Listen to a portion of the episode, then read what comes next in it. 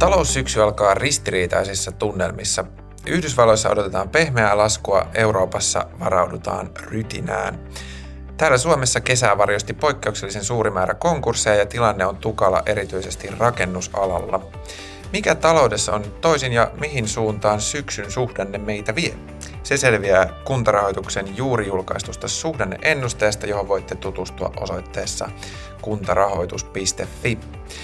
Suhdannenäkymistä puhutaan myös tässä huomisen talouspodcastin syyskauden avausjaksossa. Minä olen Roope Huotari ja vieraanani on podcastin vakioääni kuntarahoituksen pääekonomisti Timo Vesala. Tervetuloa Timo taas podcastiin mukaan. Miten Kiitos, sulla on Roope. syksy lähtenyt käyntiin? Oikein mukavasti on, on lähtenyt käyntiin ja nythän eletään erittäin jännittäviä aikoja, että on selkeästi suhdannekäänne käsillä. No niin, se on en, en, ennustajalle tota, mielenkiintoista aikaa siis, kuten myös ennusteiden seuraajille. Tota, voitaisiin alkuun puhua inflaatiosta. Sehän on ilmiö, joka on tietysti määrännyt nyt talousuutisten sävyä tässä koko vuoden. Nyt näyttää siltä, että pahin hintojen nousu on ohi, mutta matkaa sinne keskuspankkien tavoitteeseen on aika paljon. Euroalueen inflaatio pysyy elokuussa 5,3 prosentissa, kuten myös pohjainflaatio samanlaisissa lukemissa. Ja vuositasolle vietynä viimeiset kuukausimuutokset povaa vielä tämmöistä 4,7 prosentin inflaatiovauhtia. Nyt EKPllä on, on kokous tuossa kuun puolivälissä ja siellä pitäisi sitten päättää, että vieläkö korkoja nostetaan, niin konsensus ehkä on, että nyt olisi paussin paikka, mutta mihin, miten sä Timo katsot tätä, että mihin suuntaan luulet, että nuo keskuspankkiirit nyt siellä kallistuu? No musta näyttää siltä, että tilanne on nyt aidosti aika lailla niin kuin 50-50. Et jos katsoo noita niin kuin markkinoiden odotuksia ja miten ne on tässä ihan viime aikoina elänyt, niin ehkä pikkusen on nyt alkanut tulee niskan päälle se ajatus, että lisäkoronnostoja ei enää tulisikaan. Et se varmaan ne kommentit, mitä tässä nyt ihan viime viikkoina on tuolta niin kuin keskuspankin sisältä tullut, niin on ehkä sitten markkinat on tulkinnut niitä sillä tavalla, että nyt olisi jo paussin paikka. Mä oon itse tähän saakka äh, arvellut ja ollut ehkä enemmän siinä leirissä, että joku tai jokunen koronnosto voisi vielä tulla, mutta ehkä se on tosiaan niin kuin EKPn sisälläkin nyt, nyt tämä tilanne on, on auki ja me sitten nähdään se ensi viikon korkokokouksessa sitten vasta, että mitä, mitä sieltä tulee. Mä luulen, että kaiken kaikkiaan tässä alkaa päähuomio hiljalleen siirtyä siihen, että no – milloin sitten korkoja voitaisiin alkaa laskea. Et sillä mm. sitten loppujen lopuksi, että onko se korkohuippu 4 prosenttia vai 3,75 vai 4,25, niin sille ei niin ehkä hirveän suurta merkitystä ole, mutta enemmän on sitten se näkymä siitä, että koska korkoja aletaan laskeen ja mikä on se pitemmän aikavälin korkotaso, mihin asetutaan. Joo, miten sä näet sitten tuon, että milloin keskuspankki voisi mahdollisesti kallistua sinne laskukannalle? Uskaltaako sitä vielä arvioida? No, tota, mä en kyllä lähtisi vielä liikaa koronlaskuja odottamaan ihan siitä syystä, että inflaation vastainen taistelu on selkeästi kesken vielä. Joo, just näin.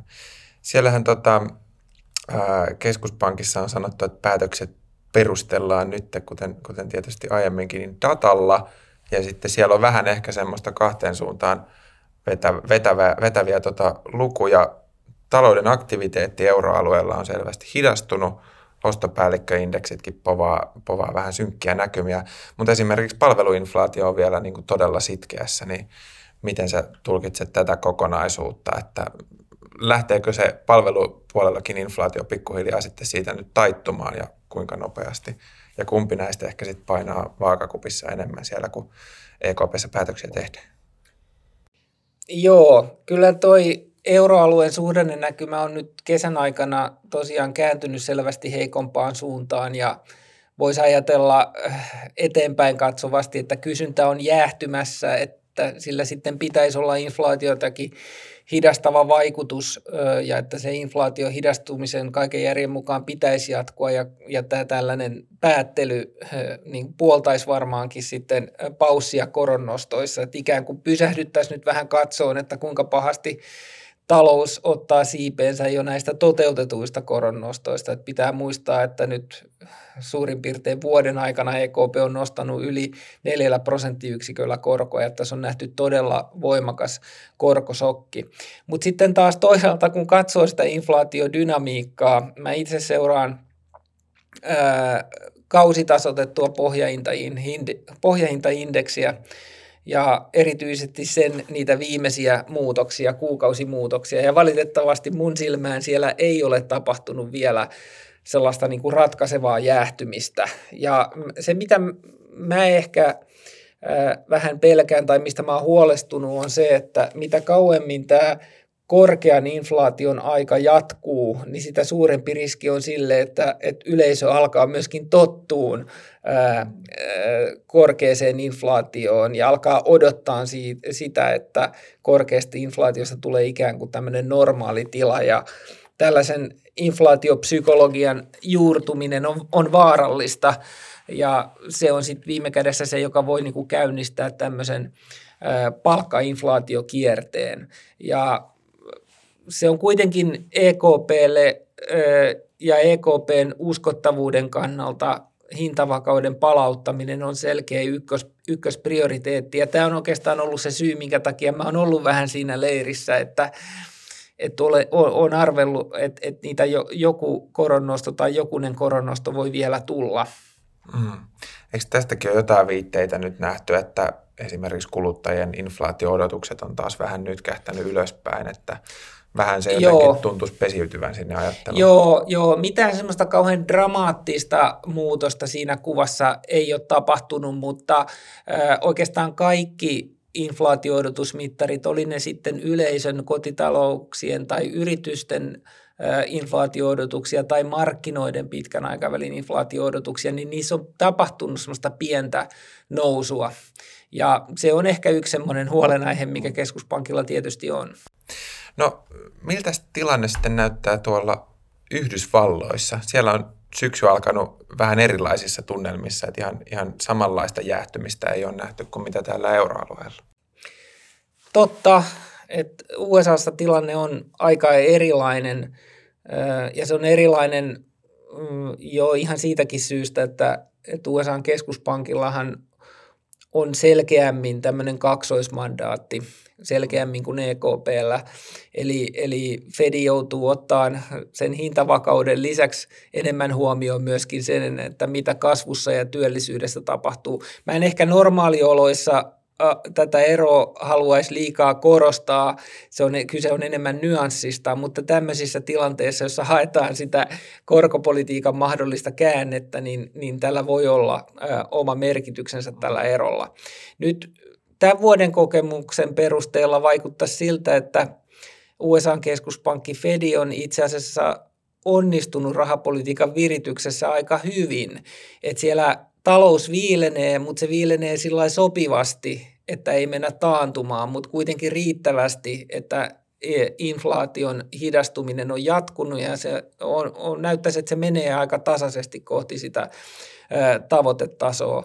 Ä, USAn etu on ehkä siinä, että suhteessa Eurooppaan, että siellä talous on tietyssä mielessä elastisempi ja, ja semmoinen niin joustavampi, että siellä hinnat ja myöskin palkat joustaa molempiin suuntiin ja tarvittaessa, että näin, näin sitten myöskin myöskin se talous ikään kuin reagoi ehkä hiukan nopeammin niihin, niihin rahapolitiikan muutoksiin, että rahapolitiikalla sitten herkemmin ehkä saadaan se haluttu vaikutus kuin, kuin täällä Euroopassa. Että meillä on monenlaisia tämmöisiä rakenteellisia jäykkyyksiä, esimerkiksi työmarkkinoilla, joka tuo sit sitä viivettä ja myöskin epävarmuutta siihen, että, että kuinka hyvin ne rahapolitiikan muutokset teho. Mutta en mä nyt silti vielä lähtisi niin Fedinkän osalta sanomaan, että, että he olisi tehtävänsä tehnyt takuu varmasti tai että olisivat varmuudella inflaation saanut haltuun. Että kyllä sielläkin voi tulla vielä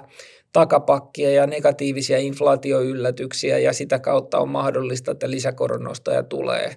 Et kysy, tässähän on aika paljon kyse tämmöisistä niin kuin todennäköisyyksistä ja, ja että minkälaisia, minkälaista painoa markkinat erilaisille skenaarioille laittaa. Et nyt tällä hetkellä se markkinat tuntuu luottaavan tähän pehmeän laskun mm. teoriaan ja, ja, ja ovat sitten tyytyväisiä siihen. Aivan. Mikä, eikö, eikö tämä pehmeän laskun teoria kuitenkin jossain vaiheessa näyttänyt aika epätodennäköiseltä, että sitä, sitä vähän äh, epäiltiin, että voisiko Fedi tämmöisessä manöverissa onnistua, että nyt alkaa ehkä olla uskoa enemmän. Joo, siis ihan niin kuin puolessa vuodessa näkemys on muuttunut aika paljon. Että tuossa vuoden alussa oltiin melko varmoja siitä, että Fedin kiristystahti on ollut liian kovaa ja että USA-talous menee taantumaan ja ei kestä kauan, että Fedi joutuu jyrkästi laskeen korkoja. Ja nyt sitten taas tällä hetkellä niin näkemys on aivan toisenlainen. Hmm, aivan. Tota, palataan sitten tänne kotimaahan. Ähm, inflaation nousu ja sitä myötä tietysti korkojen nousu näkyy myös Suomessa ja erityisesti asuntomarkkinoilla ja rakentamisessa. Vanhojen osakeasuntojen hinnat on laskenut koko maassa ja laskee ilmeisesti edelleen. Pääkaupunkiseudulla kesän 22 huippulukemista on pudottu jo 12 prosenttia. Niin miten, jos, jos meillä on korkohuippu nyt saavutettu, tästä ei enää tulisi kuin ehkä, ehkä niin kuin pieniä koronnostoja, niin osaatko arvioida asuntomarkkinoiden tilannetta, että nähdäänkö siellä sitten pian käännettä vaikka näissä vanhojen osakeasuntojen hinnoissa? No asuntojen hinnoissa en uskaltaisi vielä lähteä ainakaan kauhean nopeata käännettä odottaa. Että asuntokauppahan alkoi aika voimakkaastikin jäähtyä jo noin vuosi sitten. Mutta sitten samaan aikaan, kun putkessa oli paljon uudistuotantoa käynnissä, niin meillä on uutta asuntokantaa valmistunut vielä tämän vuoden puolella suhteellisen runsaasti. Nyt se alkaa väheneen toki sekin, mutta joka tapauksessa niin tässä väliaikana, kun asuntokauppa oli jo hyytynyt tosiaan aika kauan sitten ja uutta on tullut kuitenkin uutta kantaa, niin se tarkoittaa sitä, että myymättömien uusienkin asuntojen varanto on, on kasvanut erittäin suureksi, tai sanotaan niin kuin poikkeuksellisen suureksi. Ja tämän varannon su, sulattelu tulee kestään kauan. Et siinä mielessä se tietynlainen asuntomarkkinoiden epätasapaino, niin se ilmeisesti nyt jatkuu jonkun aikaa. Mä uskoisin, että kauppamäärät sinänsä ö, varmaan alkaa elpyyn ensimmäisenä, että se ei varmaan tarvi laukaisevaksi tekijäksi muuta kuin se, että kotitalouksiin alkaa iskostua riittävän vahvasti sellainen uskomus, että, että seuraava liike koroissa on alaspäin eikä ylöspäin, ja se voi tapahtua tässä jo, jo niin kuin talven aikana. Mutta se, että, että milloin hinnat kääntyy, että mä luulen, että sitä, sitä tota, ylitarjontaa, mikä on asuntomarkkinoilla, joudutaan työstään aika pitkään ennen kuin sitten hinnat varsinaisesti kääntyy nousuun. Et siinä, siinä voi mennä aikaa. Aivan, eli, eli niitä uusia asuntoja on kuitenkin valmistunut sen verran, että niitä pitää nyt ensin tässä sulatella pois. Kyllä. Ennen kuin nähdään sitten käännettä. Joo. No tuota, asuntomarkkinoiden jarrutus näkyy nyt sitten tietysti rakentamisessa, että vaikka näitä uusia kohteita on, on valmistunut hyvin, niin putkessa ei, ei enää hirveästi ole. Ja Helsingin Sanomat esimerkiksi uutisoi tuossa hiljattain, että vuoden aikana on asetettu jo lähes 390 rakennusyhtiötä konkurssiin.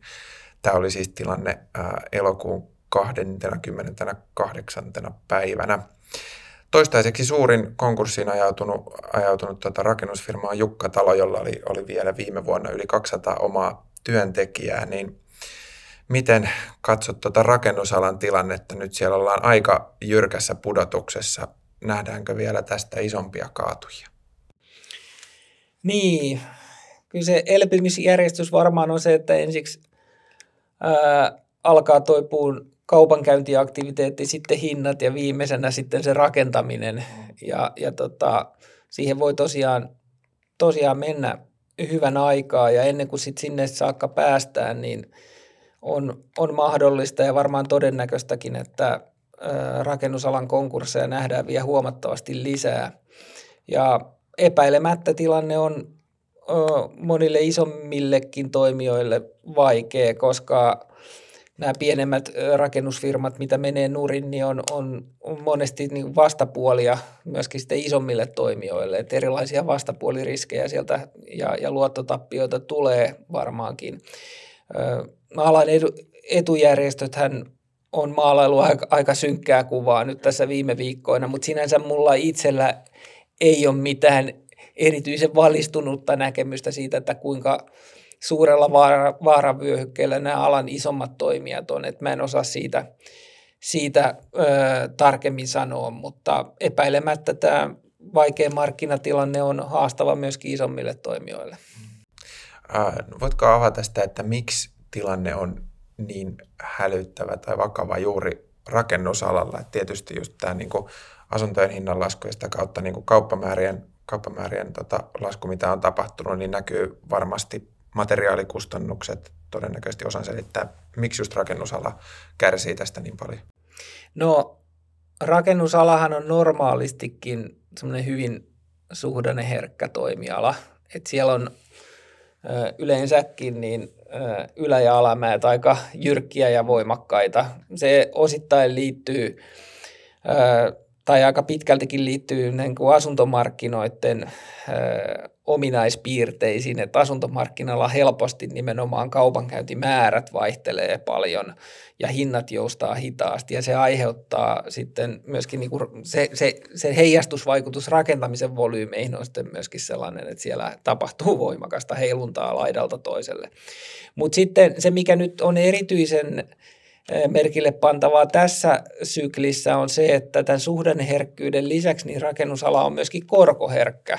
Ja nythän meillä on nämä molemmat tekijät hyvin hankalassa asennossa. No itse asiassa tämä rakentamisen alamäen varmaankin laukas tämä, tämä korkoherkkyyspuoli, siis se kun korot on noussut viimeisen puolentoista parin vuoden aikana erittäin jyrkästi.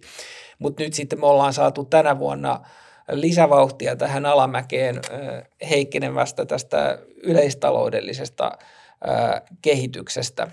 Ja toki niin kuin mainitsitkin, mainitsitkin tuossa, niin lisäharmia on, on sitten tietysti vielä koitunut näistä, näistä kustannuspaineista, jotka on viimeisen parin vuoden aikana voimistunut aika lailla, että rakentamisen erilaiset kustannukset, esimerkiksi materiaalikustannukset, niin nehän on noussut todella paljon parissa vuodessa. Aivan, eli sekä, sekä niin kuin korot, korot että sitten tämä suhdannetilanne Kyllä. vaikuttaa poikkeuksellisen paljon rakennusalaan ja tietysti nyt tilanne on hankala sitten mole, molemmin puolin, tämmöinen tuplaisku Kyllä. osunut nyt sitten.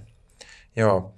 Öm, no kuinka suuresta talous- ja työllisyysvaikutuksesta me puhutaan, jos rakennusalan yrityksiä nyt kaatuu tässä syksyllä samaan tahtiin kuin mitä, mitä on tässä alkuvuoden aikana nähty. Et esimerkiksi Aktian pääekonomisti Lasse Korin kommentoi tuossa elokuun lopussa, että Suomi on poikkeuksellisen riippuvainen rakennusalasta ja, ja tota, rakennusalan alan tota etujärjestöt on tosiaan varoitellut jo tämmöistä alan suurtyöttömyydestä, niin kuinka suuri isku tämä olisi Suomen taloudelle? Tätä on aika vaikea sille tarkkaan arvioida, mutta mä nyt on muutamia semmoisia erilaisia skenaarioita pyöritellyt ja päätynyt siihen, että kyllä tämä rakentamisen nyt käsillä oleva jäähtyminen niin voi siinä ehkä pahimmassa vaiheessa silloin, kun tämä rakentamisen alakulo tai alho on ihan siellä syvimmässä pisteessänsä, niin voi siitä Suomen koko talouden kasvusta leikata semmoisen prosenttiyksikön pois, jos me ajatellaan niin kuin vuositason kasvuvauhtia. Se, että kuinka pitkään se vaikutus sitten jatkuu tai se, se rakentamisen suhdannekuoppa jatkuu, niin, niin se nyt sitten määrittelee aika pitkälti se, että, tai sitä, että kuinka voimakkaita ne koko talouden vaikutukset esimerkiksi ensi vuoden PKT-kasvun osalta on. Ja tätä nyt varmaan talousennustajat kaikki joutuu nyt sy- syksyn aikana miettimään. Mm, mä sanoisin, että ne rakennusalan työllisyyden negatiiviset vaikutukset varmaankin painottuu ensi vuoteen, tai ne kerrannaisvaikutukset, mitä siitä tulee. Että et nimenomaan vuoden 2024 talousennusteet, niin ne on aika mielenkiintoisessa tilanteessa tällä hetkellä, mm. et, koska si, si, si, tää, juuri liittyen tähän niin kuin rakennusalan alamäkeen ja niihin kerrannaisvaikutuksiin, mitä sieltä tulee. Aivan. No elokuussahan saatiin myös ikään kuin ensimmäisiä merkkejä siitä, että työllisyys olisi vähän heikentymässä työllisten määrä tippui 64 000 edellisvuodesta ja työllisyysastekin notkahti oikeastaan melkein kaikissa ikäryhmissä ja, pitkäaikaistyöttömyydessäkin nähtiin kasvua, niin onko näissä luvuissa nyt sitten jo tätä rakennusalan ahdinkoa mukana vai, vai onko kyse laajemmasta ilmiöstä työttömyyden kasvussa? Joo, kyllä rakennusalan ahdinko näissäkin luvuissa varmasti jo vaikuttaa ja on siellä selkeästi yksi tekijä vaikuttamassa ja nimenomaan ää, ää, se, että, että rakennusalaan ja rakentamiseen, asuntomarkkinoihinhan liittyy niin paljon muitakin toimialoja, että sitä kautta tulee niitä kerrannaisvaikutuksia. Mutta silti mä sanoisin, että ö, oma vaikutelma on, että, että kyllä tässä täytyy olla heikkoutta niin kuin muillakin toimialoilla. Että et pelkästään rakennusalan vaikeudet ei selitä noiden työllisyyslukujen heikkenemistä nyt kesällä. Lähinnä nyt mulla on mielessä sitten noin teolliset toimialat, josta on, on varmaan tullut niin kuin sitä, sitä heikkoutta. Tietysti nyt tämä käänne työmarkkinoilla on vielä suhteellisen tuore ja oikeastaan oli vastannut heinäkuun luvut, jotka oli selkeästi huonompia. Että tästä täytyy nyt rauhassa seurata tämä syksy, että mihin tavallaan ne työllisyyden ja työmarkkinoiden trendit asettuu, että yhden kuukauden perusteella on vielä vaikea sanoa siitä käänteestä, että kuinka todellinen ja kuinka voimakas se on. Aivan. Ja, ja alkuvuosihan on, on tota, Suomessa, kuten euroalueella muutenkin, pysynyt niin kuin talouskasvun puolesta aika, aika hyvissä kantimissa. Eli siellä on palvelualat kannatellut talouskasvua ja työllisyyttä, kun, kun sitten taas esimerkiksi ilmeisesti teollisuudessa ostopäällikköindeksit on osoittanut alaviistoa vähän koko vuoden ajan, niin tota, selittääkö tämä sitä, että miksi alkuvuoden talouskasvu on ollut odotettua parempaa? Muistan, että kuntarahoituskin on, on tota, tätä ikään kuin taantumaa povannut jo jonkin aikaa, ää, mutta se on nyt hieman lykkääntynyt, niin onko tämä dynamiikka, mikä, mikä on siinä taustalla?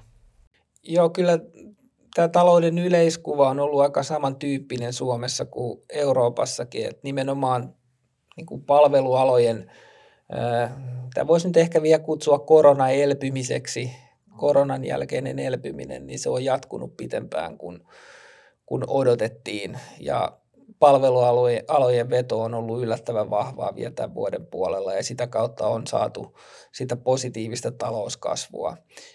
On siellä kyllä ollut sit muutakin, että nyt kun tuli viime viikolla ö, kansantalouden neljännesvuosin tilinpito Q2, niin, niin huomasin vaan, että julkinen kulutus on kasvanut myöskin tosi paljon oikeastaan koko alkuvuoden. Ö, mulla ei siihen nyt ole mitään yksi, yksilitteistä tulkintaa, että miksi näin on, mutta se on ollut yksi semmoinen ö, kasvun driveri ö, myöskin. Mutta joo, no niin kuin isossa kuvassa palvelualat on vetänyt hyvin, mutta sitten teollisuudessa ja rakentamisessa on ollut, ollut heikkenevää trendiä jo, jo pitempään. Mitäs toi tilanne sitten näyttää, kun katsotaan ensi vuotta, että painutaanko sitten jo selvemmin taantuman puolelle? No kyllä se valitettavasti mun silmään tällä hetkellä näyttää siltä, että pieni miinusmerkkinen BKT-kehitys jatkuu ensi vuonna vielä. Tällä hetkellä ennakoisin näin, että sekä tämä että ensi vuosi on pikkusen miinuksella. Joo. No miltä tilanne sitten näyttää hallitusohjelman toimeenpanon kannalta? Et siellähän julkista taloutta halutaan saada tasapainoon ja se on niin kuin ihan tarpeeksi hankala rasti jo noususuhdanteessakin. Niin sitten jos tämä taloussuhdanne kääntyy vähän sitä vastaan, onko vaarana, että esimerkiksi tämmöiset sopeutukset tai työllisyystoimet mitä, mitä siellä on putkessa, niin osuu suhdannepoliittisesti huonoon aikaan? Kyllä siihen riskinsä liittyy. Et pahimmillaan ää, esimerkiksi nämä sosiaaliturvaleikkaukset niin syventää taantumaa, jolloin sitten se itse tavoite, mikä hallituksella on, eli velkasuhteen vakauttaminen, niin se ei sitten välttämättä onnistukaan, että jos kasvu ää, sakkaa ää, riittävän paljon. Mutta sitten taas toisaalta täytyy muistaa, että meillä on ollut finanssikriisin jälkeen erittäin niukasti semmoisia niin sanotusti sopivia ikkunoita taloudessa, jolloin tätä talouden sopeuttamista tai julkisen talouden sopeuttamista olisi ylipäätään voinut tehdä.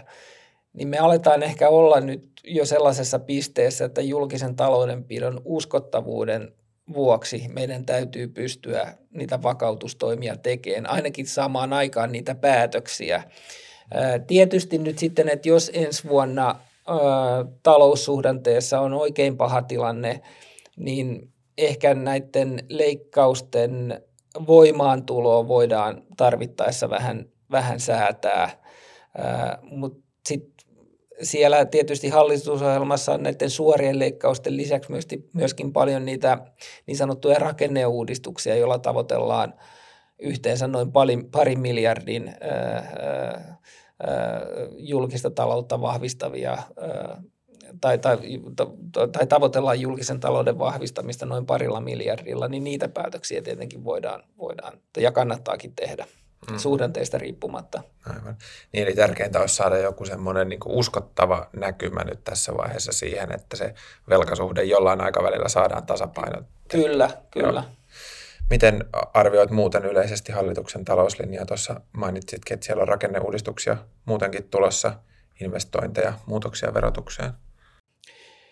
Sellainen yleisvaikutelma on, että nimenomaan tämä julkisen talouden sopeutusohjelma on ehkä yllättävänkin kattava. Ja ehkä se voisi niin sanoa, että uskottavakin siinä mielessä, että siinä on aika hyvin noudatettu niitä valtiovarainministeriön vaikutusarvioita.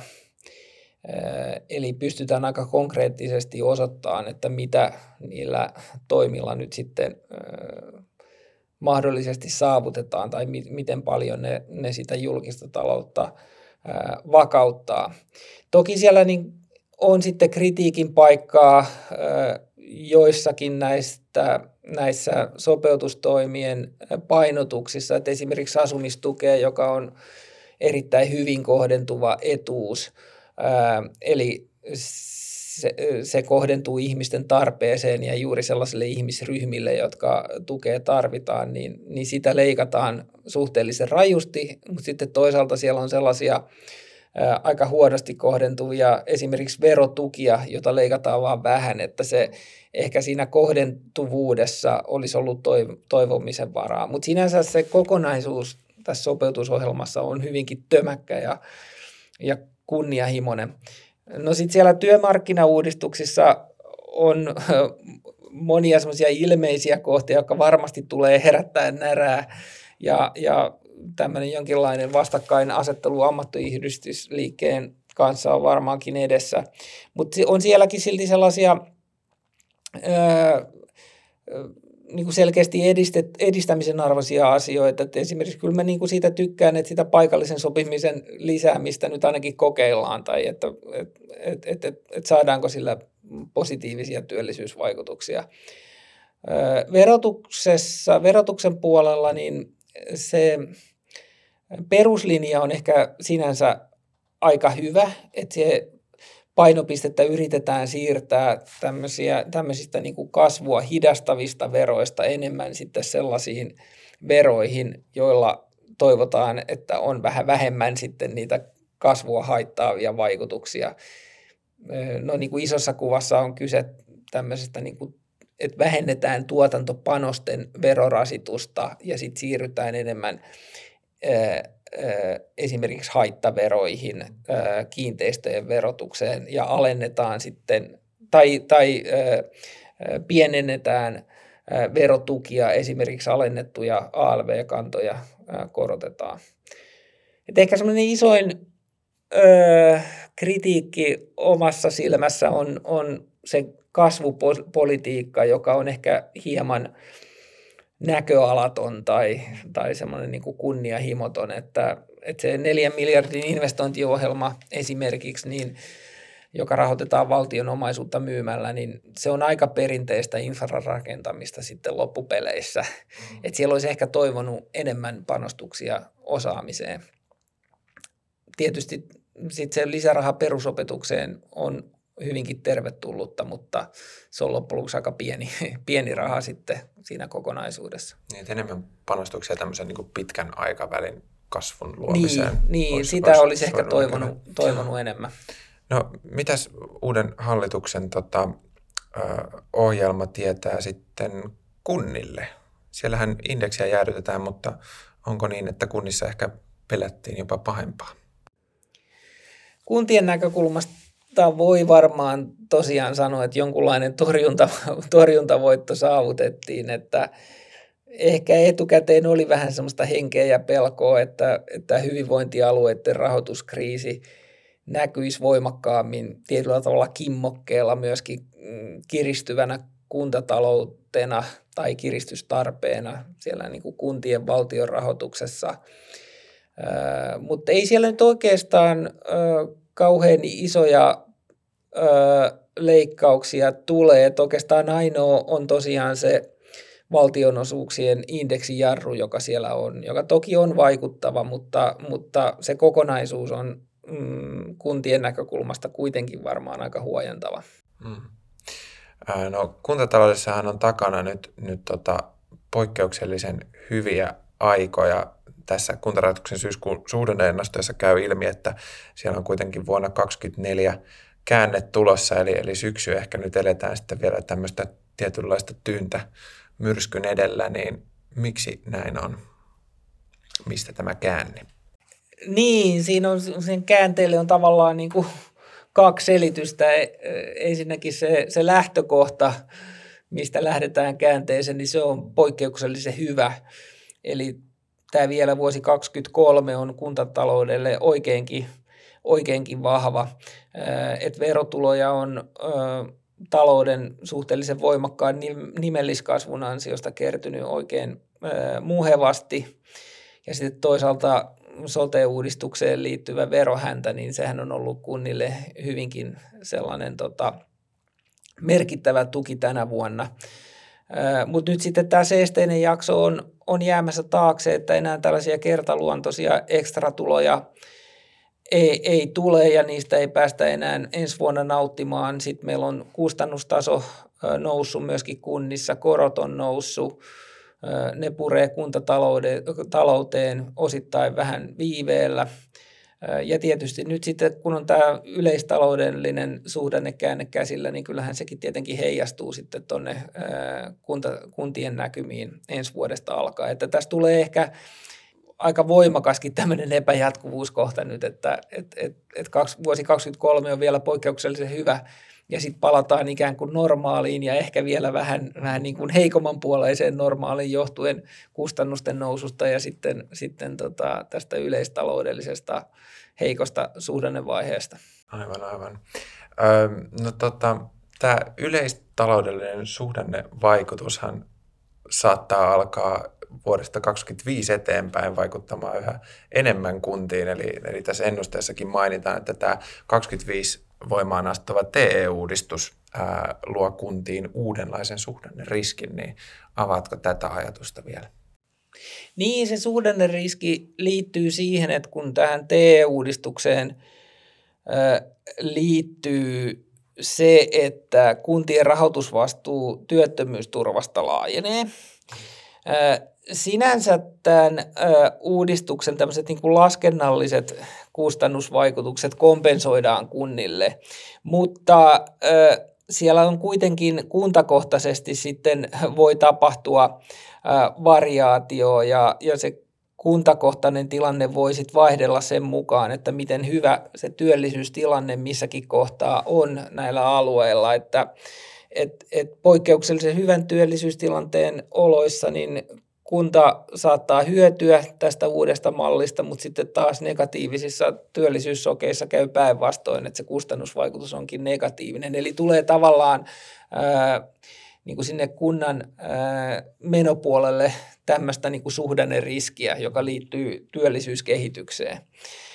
Et vaikka tämä uudistus on ylätasolla keskimäärin neutraali, niin sitten kuntakohtaisesti se vaikutuksen etumerkki voi vaihdella ja aiheuttaa sitten tietynlaista tämmöistä epävarmuutta sinne kunnan talouden suunnitteluun. Aivan. Tota, otetaan hei tähän podcast-jakson loppuun vielä sitten lyhyt kertaus. Mitä muuttuja, Timo, seuraat nyt tässä syksyn aikana, kun arvioit, että mihin suuntaan talous tästä kehittyy? Tosiaan ollaan poikkeuksellisen mielenkiintoisessa tilanteessa ja, ja ehkä hankala, hankala ennakoida tulevaa, kuten se nyt aina on, mutta voi olla, että ennusteissakin nähdään nyt sitten tässä syksyn aikana sitten paljon eroa, mutta mitä sä seuraat nyt kotimaassa ja kansainvälisesti? No mä koen, että nyt on ehkä semmoinen vaihe, että on tärkeää seurata aineistoa hyvin laajasti. Että nythän on aika lailla, tuntuu, että lehdistössäkin fokus on ollut siellä rakennusalalla, mutta, mm. mutta että, nyt on tärkeää myöskin seurata sitä, että miten se suhdanneheikkous mahdollisesti leviää esimerkiksi palvelualoille.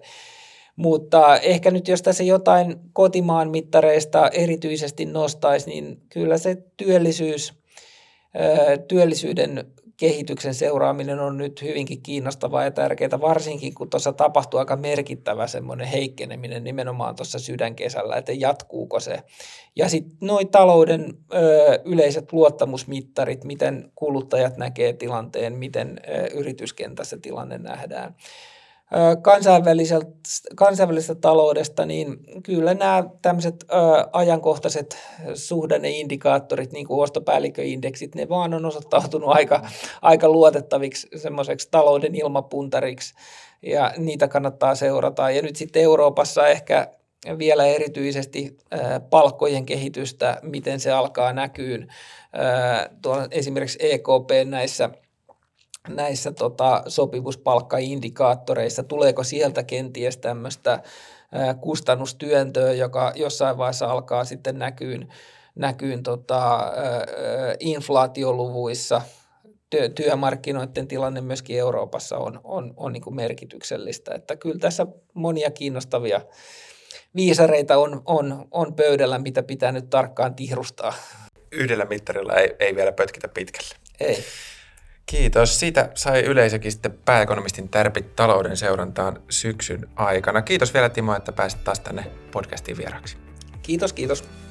Kiitokset myös kuulijoille. Muistutetaan vielä, että kuntarahoituksen syyskuun suhdanneennuste on tosiaan nyt julkaistu ja siihen voi tutustua osoitteessa kuntarahoitus.fi. Huomisen talouspodcast palaa tämän jakson myötä tuttuun julkaisurytmiin, eli uusia jaksoja ilmestyy aina joka toisen viikon tiistaina. Seuraava jakso kilahtaa podcast-feediin siis 26. päivä syyskuuta. Silloin saadaan Timo tänne haastattelijan penkkiin ja Timolle vieraiksi Inkoon kunnanjohtaja Robert Nyman sekä EKn johtava asiantuntija Janne Peljo. Aiheena on vihreän siirtymän investoinnit ja ehkä kuullaan myös vähän taustaa tuosta Inkooseen kaavailuista miljardiluokan tehdasinvestoinneista. Muistakaa seurata podcastia Spotifyssa, SoundCloudissa tai Applen tai Googlen podcast-palveluissa, niin jaksot tulee sitten ensimmäisten joukossa kuunteluun. Me palaamme parin viikon päästä taajuuksille. Kiitoksia ja moi moi! Moikka!